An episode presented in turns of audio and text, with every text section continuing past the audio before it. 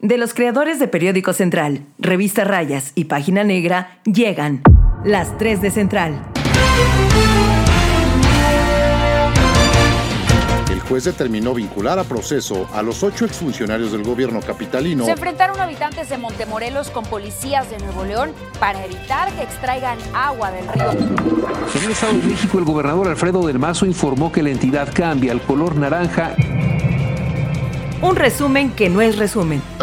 Bueno, sí es un resumen de noticias, pero no es un resumen. Eh, eh, bueno, son las 3 de Central. Hoy en las 3 de Central.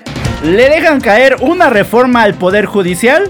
A nosotros nos cayó un sismo, ¿y qué digo? Un sismo, dos. Y también quieren expropiar la cuchilla. Esto y más en las 3 de Central. En el radio un cochinero. Y un mundo estoy sorprendido. El Gober ¿Ah? cumplió y les dejó caer al Tribunal Superior de Justicia su reforma judicial. Mira, así. Así. Así. De pesada. aplaude. aplaude. De esas que te dejan la marca. Ay, Dios nada. Oye, pero ¿cómo que cumplió? ¿Ya había ocurrido una advertencia previa? ¿Una amenaza? Pues ves que ya desde hace semanas venía diciendo que iba a mandar una ah, extensa, una robusta una, un grosso de la reforma este, al sistema judicial. De esa que te cachetea en la mejilla. Te digo, de esa que te deja bien marcado. Ándale. Ándale, Así la dejó caer. Así la dejó Oye, sí, ¿eh? Porque ya hasta se nos está ahogando acá nuestra operadora. Liz Gómez, como siempre, en, los en la operación de este bonito podcast. Jonathan Cabrera, Edmundo Velázquez. Acá estamos en Un la gusto. Perdone, sí, ustedes disculpen la grosería que entramos ya a lo barrido. Pero es que Jonathan Cabrera quedó impactado con lo grosso, dijera. Con lo grosso. Lo grosso, lo fuerte, lo, este, pues... Lo venudo. De esta. la más maciza.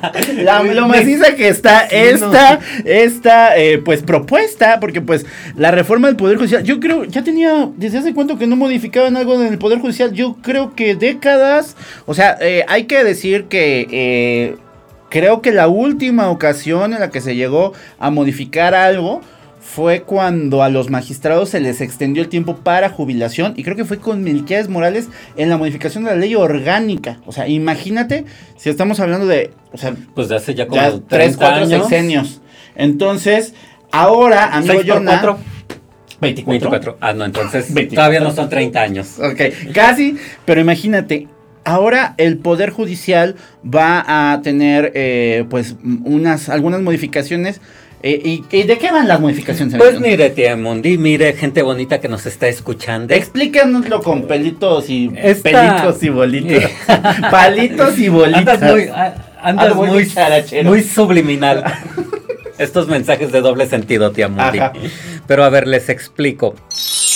Resulta que esta reforma robusta, gruesa al sistema judicial es una reforma a la constitución política del Estado de Puebla, en la que tiene que ver precisamente con el ejercicio del Poder Judicial, o sea, de los jueces y magistrados. Eh, de entrada, bueno, hay reformas a distintos artículos como el 91, el creo que era 84 u 87, si mal no lo recuerdo. ¿En qué consisten básicamente? Estas, eh, como que lo más sobresaliente, ¿no? Una los magistrados y los jueces van a estar siendo prácticamente auditados, o sea, no es el término correcto para que no me salgan como mi abogada Hu, de esa bonita serie de abogados de Corea, o sea, pero para ponerlos en términos simples y llanos, prácticamente van a ser auditados. ¿En qué va a consistir esta fiscalización o esta auditoría permanente? En que eh, está prohibido y van a tener prohibido meter a la comadre, al compadre, al primo, al hermano. Entonces uh, no van a poder meter magistrados y jueces a trabajar al Poder Judicial a familiares de hasta el cuarto grado. O sea, cuando, cuando hablamos de un familiar de cuarto grado? O sea, cuando es primo, de tu primo, algo así. Ok. Pero ¿sabes qué? Eso es un vicio. Y digo, ahí sí se le aplaude al gobernador. Ahora, yo creo que la ley no es retroactiva. Ya ahorita el Poder Judicial está cundido de familiares, primos, parientes, amantes de todos los funcionarios judiciales. Digo, qué bueno que ya lo pusieron en la ley, porque ahora ya es un tema que no se va a permitir. sí, y la verdad es que también eso a mí se me hace muy pertinente.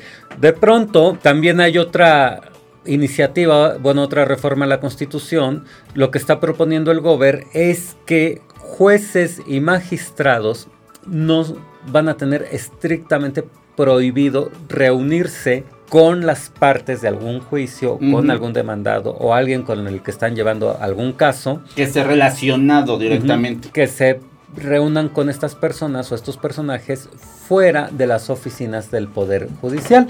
Ahí sí yo también, eh, digo, en letras suena muy bonito, pero en la realidad, ¿cómo lo van a controlar?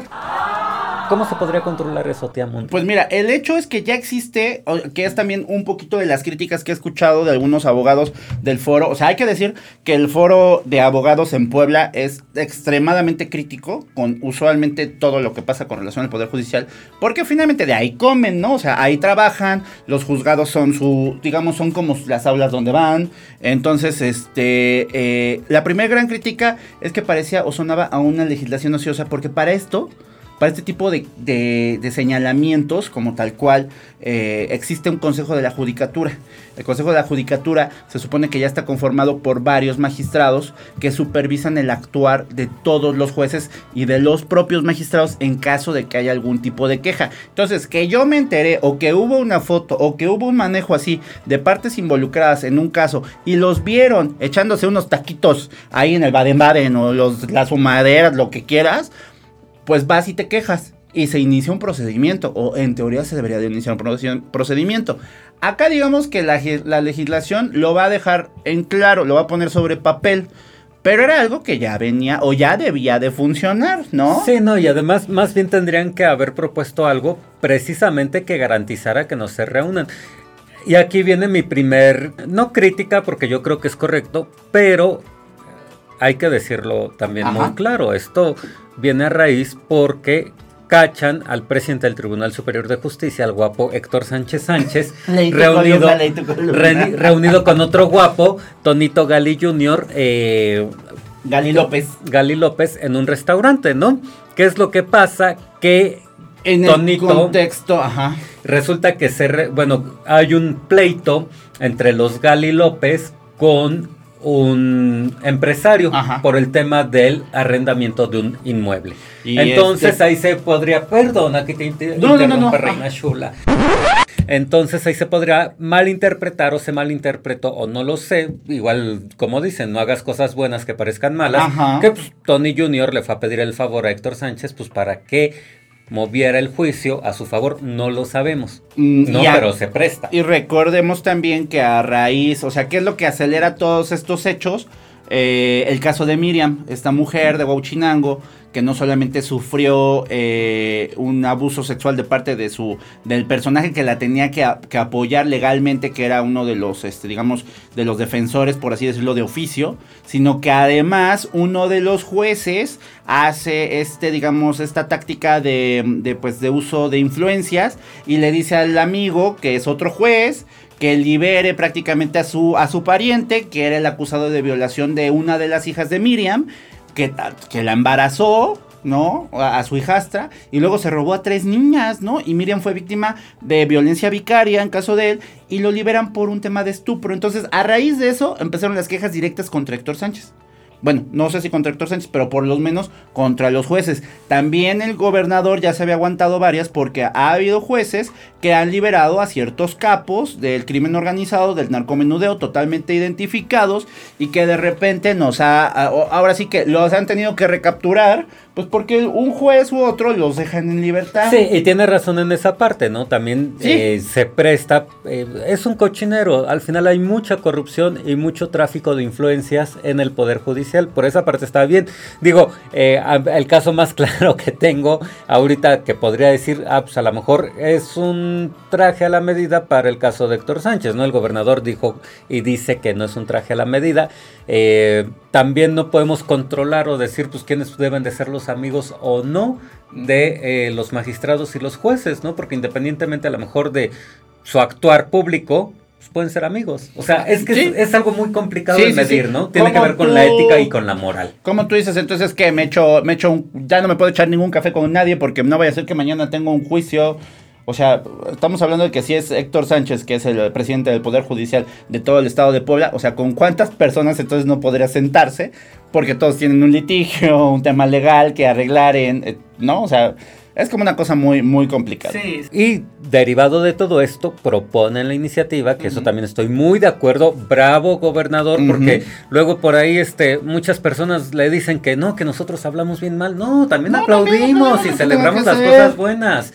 Porque esto da paso a la destitución de jueces y de magistrados. Y dice en la reforma que él propone que cualquier acto o falta o que incurran en actos de corrupción, en alguna falta y demás, van a ser destituidos a través de un juicio ciudadano. Esa figura no la entiendo muy bien porque él dice no es un juicio político, es un juicio ciudadano que lo van a llevar a cabo los diputados eh, locales. Es decir, el Congreso del Estado estaría eh, destituyendo a través de un juicio ciudadano a los magistrados y a los jueces. Entonces, bueno, pues hasta ahí está bien.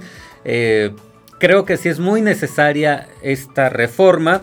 También si hay muchos casos en la que los jueces son se exceden en su se extralimitan en sus funciones y se prestan para muchos actos de corrupción y de verdad el poder judicial está plagado de corrupción. Y hay que, hay que decirlo también cuántos, cuántos eh, funcionarios y cuántos que llegaron a magistrados no vienen del morenovallismo, uno, ¿no? O sea, cuántos no fueron en- votados y electos en el morenovallismo, dos, cuántos realmente tienen un eh, verdadero pasado eh, que digas, eh, este es un super abogadazo y empezó y tiene toda la carrera judicial y, em- y empezó de escribiente, de mecanógrafo y subió y ahora está. O sea, yo tengo pocos conocidos que realmente a la carrera judicial les han hecho, les ha hecho justicia. Recientemente un amigo, por cierto, lo nombraron juez y bravo, aplausos, pero prácticamente lleva toda su vida ahí y la carrera judicial es súper complicada que ya después de eso subas a magistrado. Entonces eso que va de la mano con otro de los temas que esta, esta misma semana también que pasó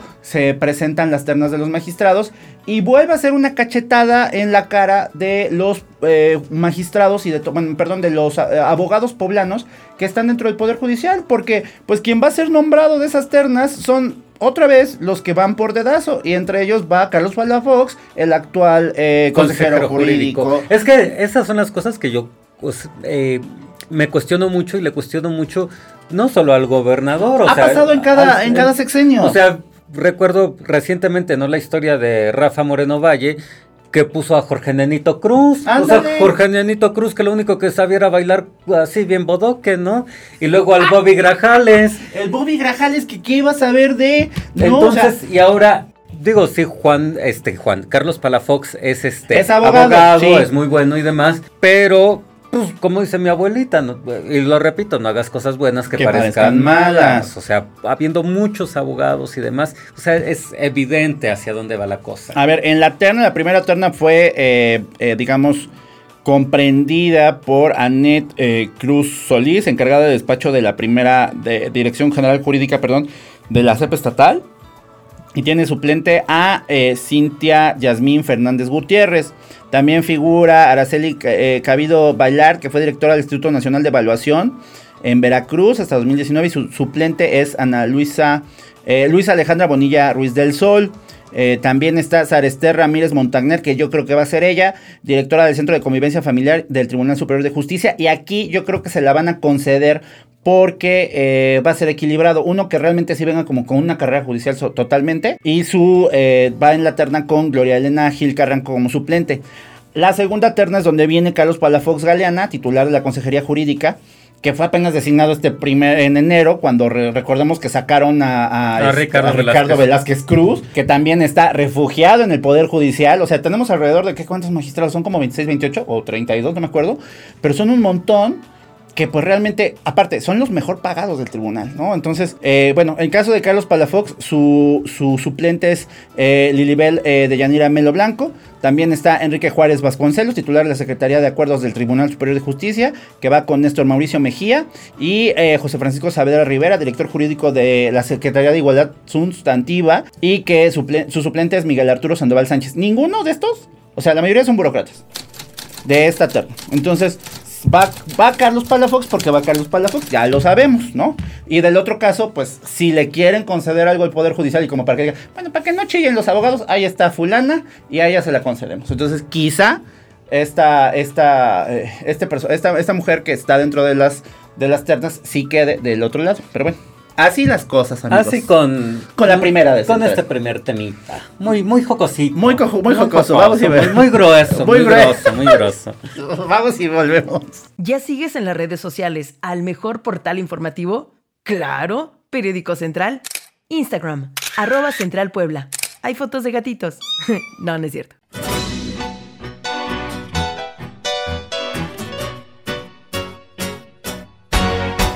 Tiamundi y la madre naturaleza también que nos deja caer toda su furia, Toda su fuerza. toda su fuerza Pues primero, interna. primero el ¿qué día fue? El 19 de para para hacerlo ya como parte del calendario para Como que- tradición. Como tradición, mira, después del después del simulacro viene el sismo. Ya, ya hasta deberíamos de ponerle igual en nuestro calendario así del año. Este, Simulacro y 12 sismo. a 19, 19 de septiembre, sismo, ¿no? Así como ponemos 15 de septiembre, Eh, este, grito. grito. de independencia, 2 de, de noviembre, Día de Muertos. 19 de septiembre, sismo. Sismo. Tenemos sismo. Y teníamos sismo eh, después de que tuvimos el, el, El simulacro. el simulacro. Mira, y uno que no quería, yo estaba así todo rejego echando relajo como de, ay, otra vez el simulacro, ¿para qué, no? Ella apenas estaba sentando mi tía Mundi Y en su sillita ahí que ya tiene su marquita y todo. Sí, mis huequitos y madres, ¿no? Dices, empezamos a sentir otra vez, ¿no? Y fue que, ¿qué? ¿Por? Y pues ya nos volvió, ahora sí, nos volvimos a salir. No, ¿sabes quién? Alguien sonó por ahí el alarma de guau, guau, guau, guau, guau, guau. Nuestra amiga Mesh, Ajá. editora de la central, que Tenía, como siempre. tenía ahí la alarma pendiente. sísmica, así de alarma sísmica, Está alarma nosotros, sísmica. No, pero no siento nada. Y de repente cuando ya Rar, empezamos a rar, sentir chin. rar. Bueno, ese, ese sismo provocó que, bueno, o sea, ya, ya lo hemos, eh, ya, ya lo publicamos. Fue en Michoacán, el epicentro. Eh, fue un sismo menor, digamos, eh, Fue entre comillas, fue de siete- de 7.7 grados en la escala de Richter. Menor en percepción en Puebla a comparación de lo que se sintió en Michoacán y Colima. Sí, y además fue de movimiento ondulatorio. Ustedes saben que el- Oscilatorio. oscilatorio, perdón. Perdón, Que perdón. tenemos trepidatorio, pleonasmo. tenemos trepidatorio y oscilatorio. Y el oscilatorio es el que mm, nos va mejor, yo creo. Que mira, que nos manden los que quieran, pero que nos manden oscilatorios y de menos de 5 para abajo, por favor. Por favor. Bueno, y después, ya que nos estábamos recuperando del susto del 19 de septiembre, ¿qué pasa, tía Mundi? pues mira, las placas tectónicas estaban así como. Como estaban como. prrr, Estos estaban durmiendo. mexicanos. Prrr, Ándale, están durmiendo, culeros, órale. Y a la una de la madrugada, una así, Del una 20 20, más o del menos, 22 de del 22 de septiembre. Este, mangos, primero un sismo. Va- Vaya, si nosotros los poblanos tuvimos una ligera percepción del sismo porque fue de alrededor de 4 qué. No, fue de 6. punto- Ay, tanto. Ah, sí, es 6.8, cierto. Fue de 6.8 9. 6.8 o 6.9, más o menos. También otra vez en, en Michoacán. Pero este ya no fue oscilatorio. No, este sí fue trepidatorio y estuvo bien canijo. Y a los de la Ciudad de México no los dejó dormir. No, y además tardó casi un minuto. Sí. O si no es que el minuto completo. No, imagínate. espérate. Hubo tres réplicas más, ¿no? O sea, hubo una a las 4, otra a las 5. No, o sea, creo que hubo dos a las 4 y otra a las 5. Entonces los amigos eh, y compañeros de la Ciudad de México de plano no podían, no pudieron dormir. La gente ya estaba, es más, hay fotos de la gente que ya se había puesto el mameluco y la pijama y ya con, ya estaba prácticamente con la chamarra puesta porque no sabían en qué momento les iba a volver a tocar. Y lo que es peor, le tocó a mi Dua Lipa hermosa. Ay, a mi Dualipa. que andaba, Reina tuvo chula. ayer su presentación en el Foro Sol, ya saben, todo el mundo estaba eh, mojándole, ahí casi, casi se le había mojado eh, todo porque estaba viendo a Dua Lipa. Dua Lipa estaba en el after, creo que en un, en un antro, no sé si de- del centro de, de la Ciudad de México. Creo que en la delegación Cuauhtémoc. Pues así. no sé, pero que también me la, me la, Y me la sacan, me la y estaba sacan. bien espantada mi Dualipa. Y Es el- que y esas el cosas guarro no pasan atrás. en Inglaterra. En Inglaterra no, no pasan esas cosas. Pero bueno, el asunto es que eh, En Puebla capital por lo menos se confirmó que no hubo daños. Había algunos daños por ahí estructurales que ya se habían quedado desde el sismo del 2017 y del 19 en dos puentes en la ciudad de Puebla. Dos puentes pero que estaban en las, eh, digamos, en zonas aledañas, que ya conocemos los casos y que pues son realmente eh, falta de mantenimiento que debería ya de tener. En la Ciudad de México sí se confirmaron dos muertos, pero también fueron por daños, pues digamos, temas colaterales. Un señor al que le dio pues el cardiacazo porque pues no aguantó, pues yo también no hubiera aguantado. Y otra señora que estaba a la hora de la evacuación y que se nos cae en las escaleras y que se pega en la cabeza. Ay, sí, y eso lo dio a conocer alrededor de las casi 3 de la madrugada. Mi cabecita de algodón, Andrés Manuel López Obrador, salió muy orondo, muy madrugador a eh, dar a conocer los datos de este sismo. Sí, los daños. ¿no? Y que eh, realmente eh, ocurrió también daños, pero fue en Colima, ¿no? Porque aparte lo peor es que en Colima no podían salir porque estaba una, una tromba. Sí, hay tormenta Sismo tropical. y tromba. Ahora sí, a mis amigos del Apocalíptico. Pacífico. A mis am- no, y deja de eso. Hay dos, dos tormentas tropicales o dos huracanes en el Pacífico. Que se están juntando. No la tormenta perfecta y luego el sismo. Ay, Dios Ya mío, bien lo dijo ya hasta, el me quiero gobernador. ir, ya hasta me quiero ir a vivir allá porque aquí ¿Para no qué? pasa nada. Ay, no, cállate, loco, loco. Ya lo dijo el gobernador de Puebla, el apocalipsis no va a empezar acá. Por aquello de que se nos estaba incrementando el socavón en Santa María Zacatepec y nos aparecieron dos en Palmar de Bravo y otro en Tlatlauqui. Entonces, pues yo creo que va a empezar en Colima. Ojalá no, viene ¿verdad? para acá, viene para abajo. Tocamos madera o formaica o fibracel, lo que sea esto, pero tocamos para que no pase Oye, pero, nada. Pero ahí sí está cabrón. Bueno, yo vi los, lo, por supuesto, como toda la gente, los videos de la gente en la Ciudad de México. Nomás estuvo cabrón el, el monumento, El a la a la revolución. Revolución. Jamás había visto que se moviera así, Milichi Gómez. Bueno, lo que se mueve- Los edificios de la colonia Doctores. Sí, el- ese edificio de la colonia de doctores que parecía cuando tiras el pan bimbo, ¿no? Sí, que caen así. Tan, que así. se levanta. así, Horrible, tan. ¿no? Digo, no se cayó, qué bueno. Y, y lo que se movía del, del edificio de la... Del Movimiento de la Revolución. El monumento de la revolución era solamente el elevador, ¿no? Sí, sí, sí. Ay, qué miedo, ¿no? no, No y yo, yo, me, imagínate. yo me acuerdo que la muchacha que estaba grabando en el video, o bueno, los que le estaban grabando estaba pálida y así de, ay, es que mis perros, se va a caer todo. Yo no quería estar en su lugar, la verdad. No, no, está cabrón. Saquen los bolillos para esta temporada de huracanes y de temblores. Y de temblores. Y también, pues mira qué recomendaciones les podemos hacer. Fíjate, una de mis tías que vive en la Ciudad de México. Duerme con pijama. Vive, vive en el quinto piso y demás. No. Dice que se sintió horrible y ya le habíamos dicho que tuviera su mochila ahí casi casi colgada Claro. en la tata. Bueno, de la desesperación se olvidó de la mochila, se olvidó de todo. Nomás agarró a mi primita, la jaló, la bajó. A ver, acuérdense, esa es una muy buena recomendación. La mochila de la vida, dicen por ahí. Echen ahí todos sus documentitos importantes, que el acta de, de- de nacimiento, que sus títulos, que el, eh, que el de matrimonio para que no se le vaya el marido. Y digan, ah, no, pues ya estamos divorciados, ya se perdieron todos los documentos. Cargue también ahí una lámpara de estas sordas, que nada más son de baterías. Cargue baterías, obviamente. Eh, cargue agua, una botellita de agua, una muda de ropa, un... eh, Una también te una recomiendan una, ma- una, una mantita que estas que son eh, súper eh, movibles y un impermeable. Por si está usted en Colima, sobre todo. Entonces, esa es una recomendación. Dos, revise toda su casa, ubique zonas seguras. Si usted de plano haga, haga su simulacro con su casa, en su familia. Agarre, a ver, como si fuera ahorita y póngase con cronómetro a ver cómo le hace para sacar a los tres perros al marido. A ver, órale. Y, y tómese el tiempo, ¿no? Y, ubi- y si no le va a dar tiempo, ubique cuál va a ser el punto donde menos, eh, digamos, donde pueda hacer estas, estas eh, digamos, el triángulo de la vida que le dicen, ¿no? Que se pone en una esquina y pues que se caiga todo lo demás, pero te quedas tú atorado ahí y, digamos, la libras. Porque también hay lugares donde no puedes bajar, ¿no? Si usted ya está en un edificio, por ejemplo, de 14, 16 pisos, sin elevador, sin escaleras, ¿cómo le va a hacer? ¿Cómo le.? Sí, claro. A nosotros, de, de hecho, cuando estábamos en la escuela, la septiembre de periodismo, nos decían que si nos tocaba el sismo del piso 5 para arriba, digo, el piso 4 para arriba, las bendiciones, porque ya iba a estar súper complicado. Y aparte está en una zona altamente sísmica. De hecho, está en la tabacalera, ya muy cerca del, del, del eh, Monumento a la Revolución. Por eso, ahí esa zona, esa zona se mueve horroroso. Y una vez nos tocó uno, que de hecho nos tocó justo cuando estábamos en descanso, entonces no entramos. Y entonces empezaron a ver y chocaban los edificios ahí en la esquina de la, de la, de la información. Quisiera El- decir qué emoción, pero me va a matar no, la Tiamundi. chocaba el sis, el, perdón, el sismo provocaba que chocara el edificio de la prensa con el edificio creo que del que estaba a un lado, no me acuerdo de, de- creo que era de la OEM. Y no manches, era un relajo, ¿eh? Era horrible que te agarren en Ciudad de México y que te agarren en zona sísmica como por ejemplo del centro de la ciudad. Uy, no, donde ahora sí que mi ciudad es Chinampa. Ahí porque pues todo está bien Sí, el- profundo. Sí, exacto. El profundo es muy y guango. Lodoso, digamos. Pero, bueno, también tam- tampoco les podemos de- recomendar no duerman porque pues imagínense toda la vida se la van a no, no van a sobrevivir. Yo tengo varios amigos que no durmieron la- el de la madrugada del 22, ¿eh? O sea, muchos. Yo no sé cómo le hice porque yo no me quedé, yo me quedé bien dormido. Yo ni lo sentí. Ay, te amo, a ti te puede pasar un No, trailer y ni en no, cuenta. pero usualmente sí soy como de esos como de como que mi ojo de tondera me dice Thunder, Thunder, y como que me sale el sentido arácnido. chítara. No, como que algo me avisa y ahora no, nada. Estaba yo bien cansado, yo creo, me fui a, además hasta me fui a dormir temprano.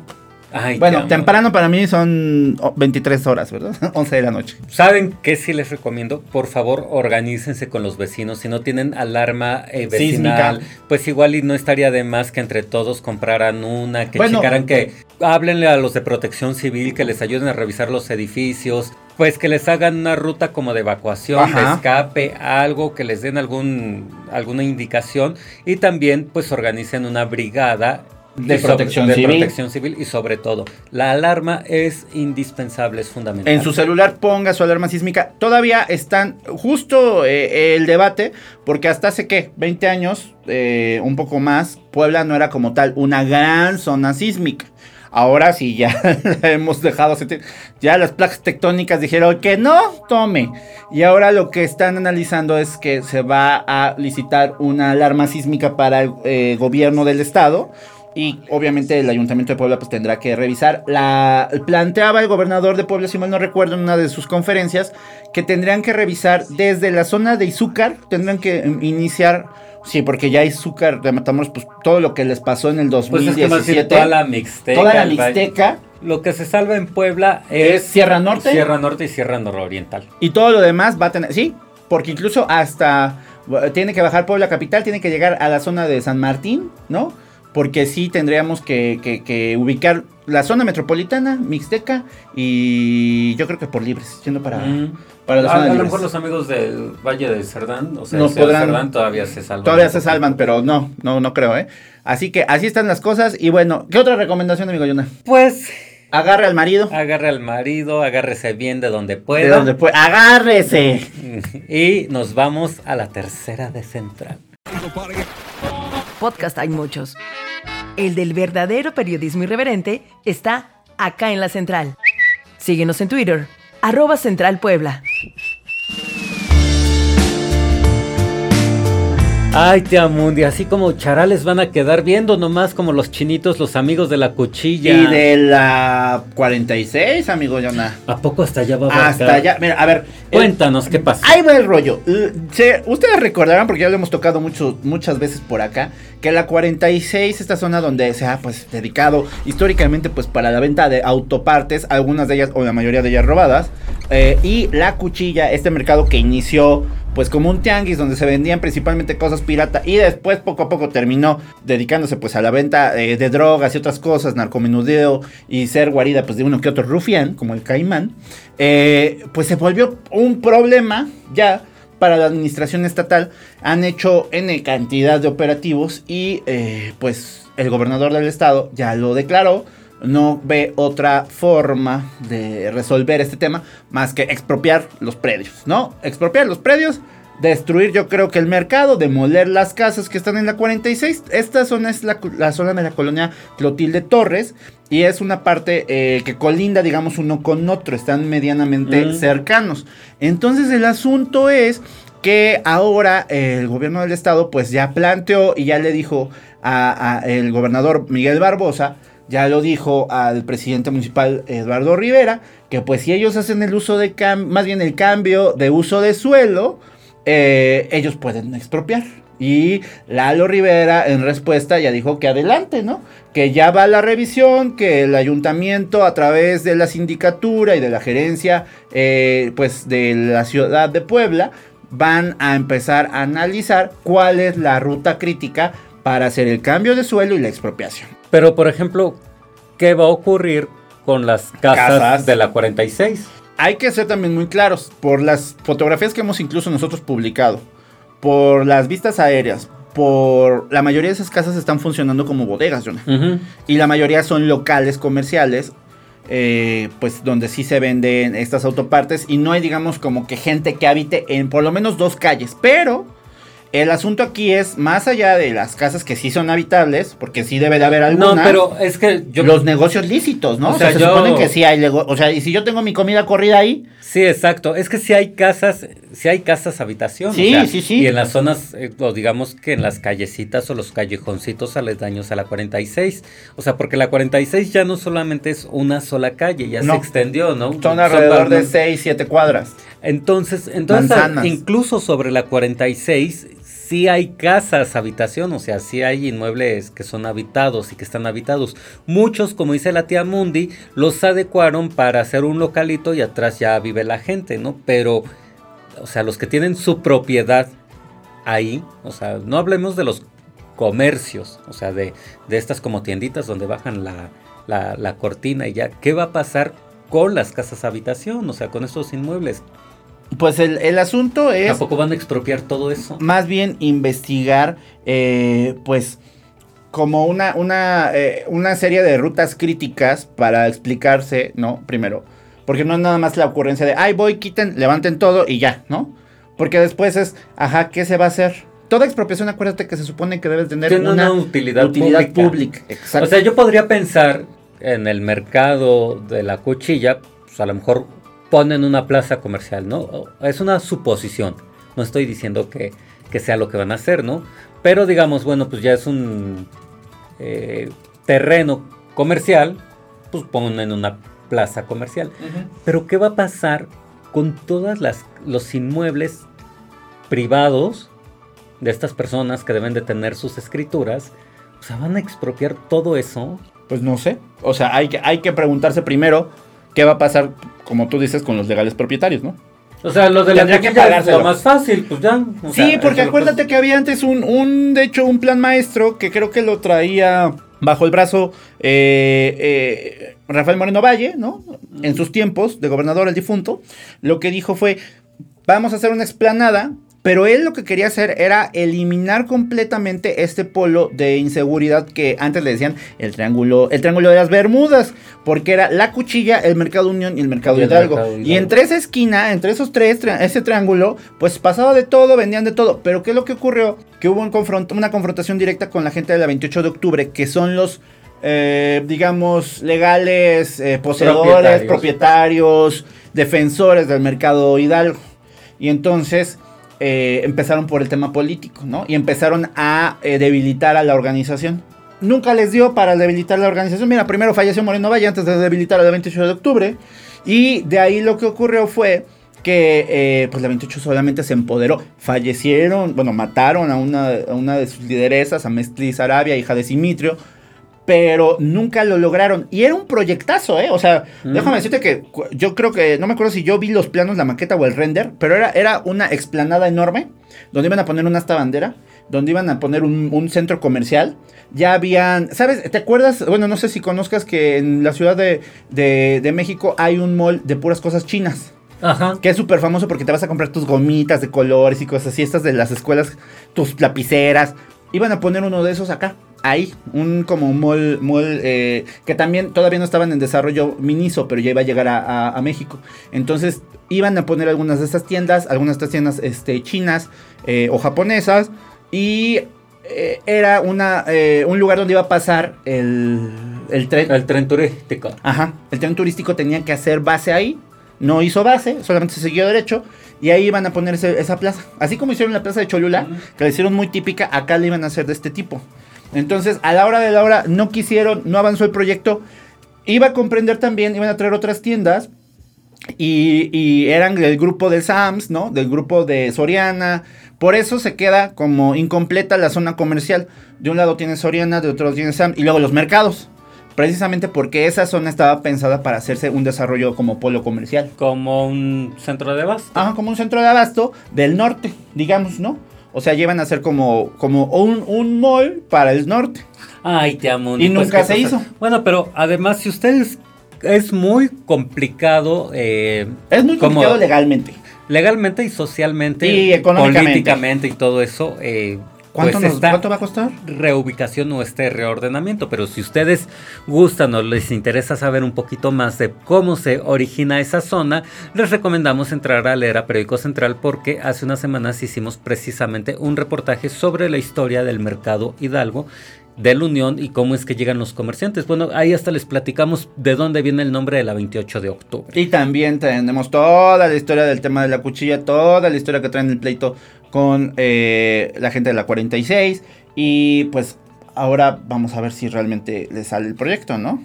Híjole, o sea, lo pueden hacer porque De que lo, de, digo, de ya, ya lo vimos. Si el gober dice que lo puede, lo puede. el problema es, o sea, ay, ¿A qué costo político dijeras tú? Costo sí, social. porque, pues es que hay un chingo de casas. Los ¿no? primeros que se opusieron, de hecho, otra vez, son los de la 28 de octubre, en el caso de la cuchilla.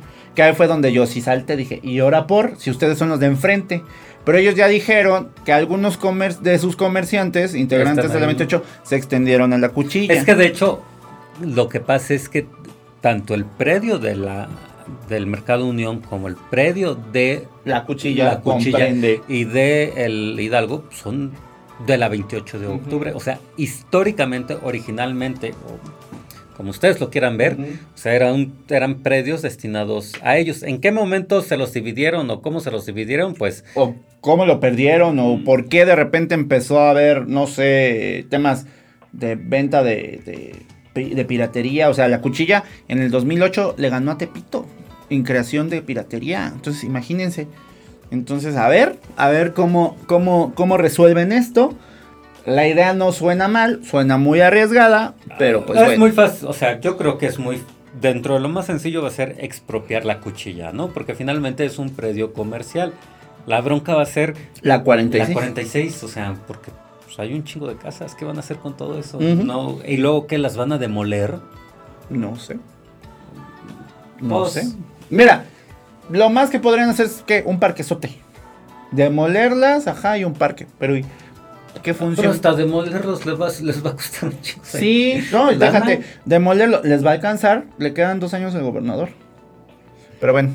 Hasta ahí las cosas. Hasta acá la tercera de Central. Ya nos callamos el hocico porque calladitos nos vemos más bonitos, ¿verdad? Como dicen en China, este proverbio chino de, de en boca cerrada no entra Nuestras mosca. moscas, ¿verdad? Entonces, eh, recuerden vernos en todos nuestros canales de YouTube, Instagram, TikTok, Twitter, Facebook. Ya hasta me cansé. ¿Qué más me falta? Twitter. TikTok, YouTube, Facebook. Ya Facebook. dije. Instagram. arroba Central Puebla, arroba Periódico Central 1 en TikTok, arroba Mundo Velázquez. ¿Tú cómo estás, Jonadique? Que nadie 18, Arroba léanme. Lady D18. Nos vemos. Nos vemos. Gracias. Ay, gracias, Lichi Gómez, Reina Gracias, Lichis Gómez, por la. Por, por, porque quita todas nuestras tonterías. Adiós, ya se va bien surtida. Cuando quiera puede regresar, ¿eh? Tenemos más. Acá en la central. El periodismo irreverente hecho podcast. Conducido por Edmundo Velázquez y Jonadab Cabrera. Guión e investigación, redacción Periódico Central. Producción y edición, Liz Gómez.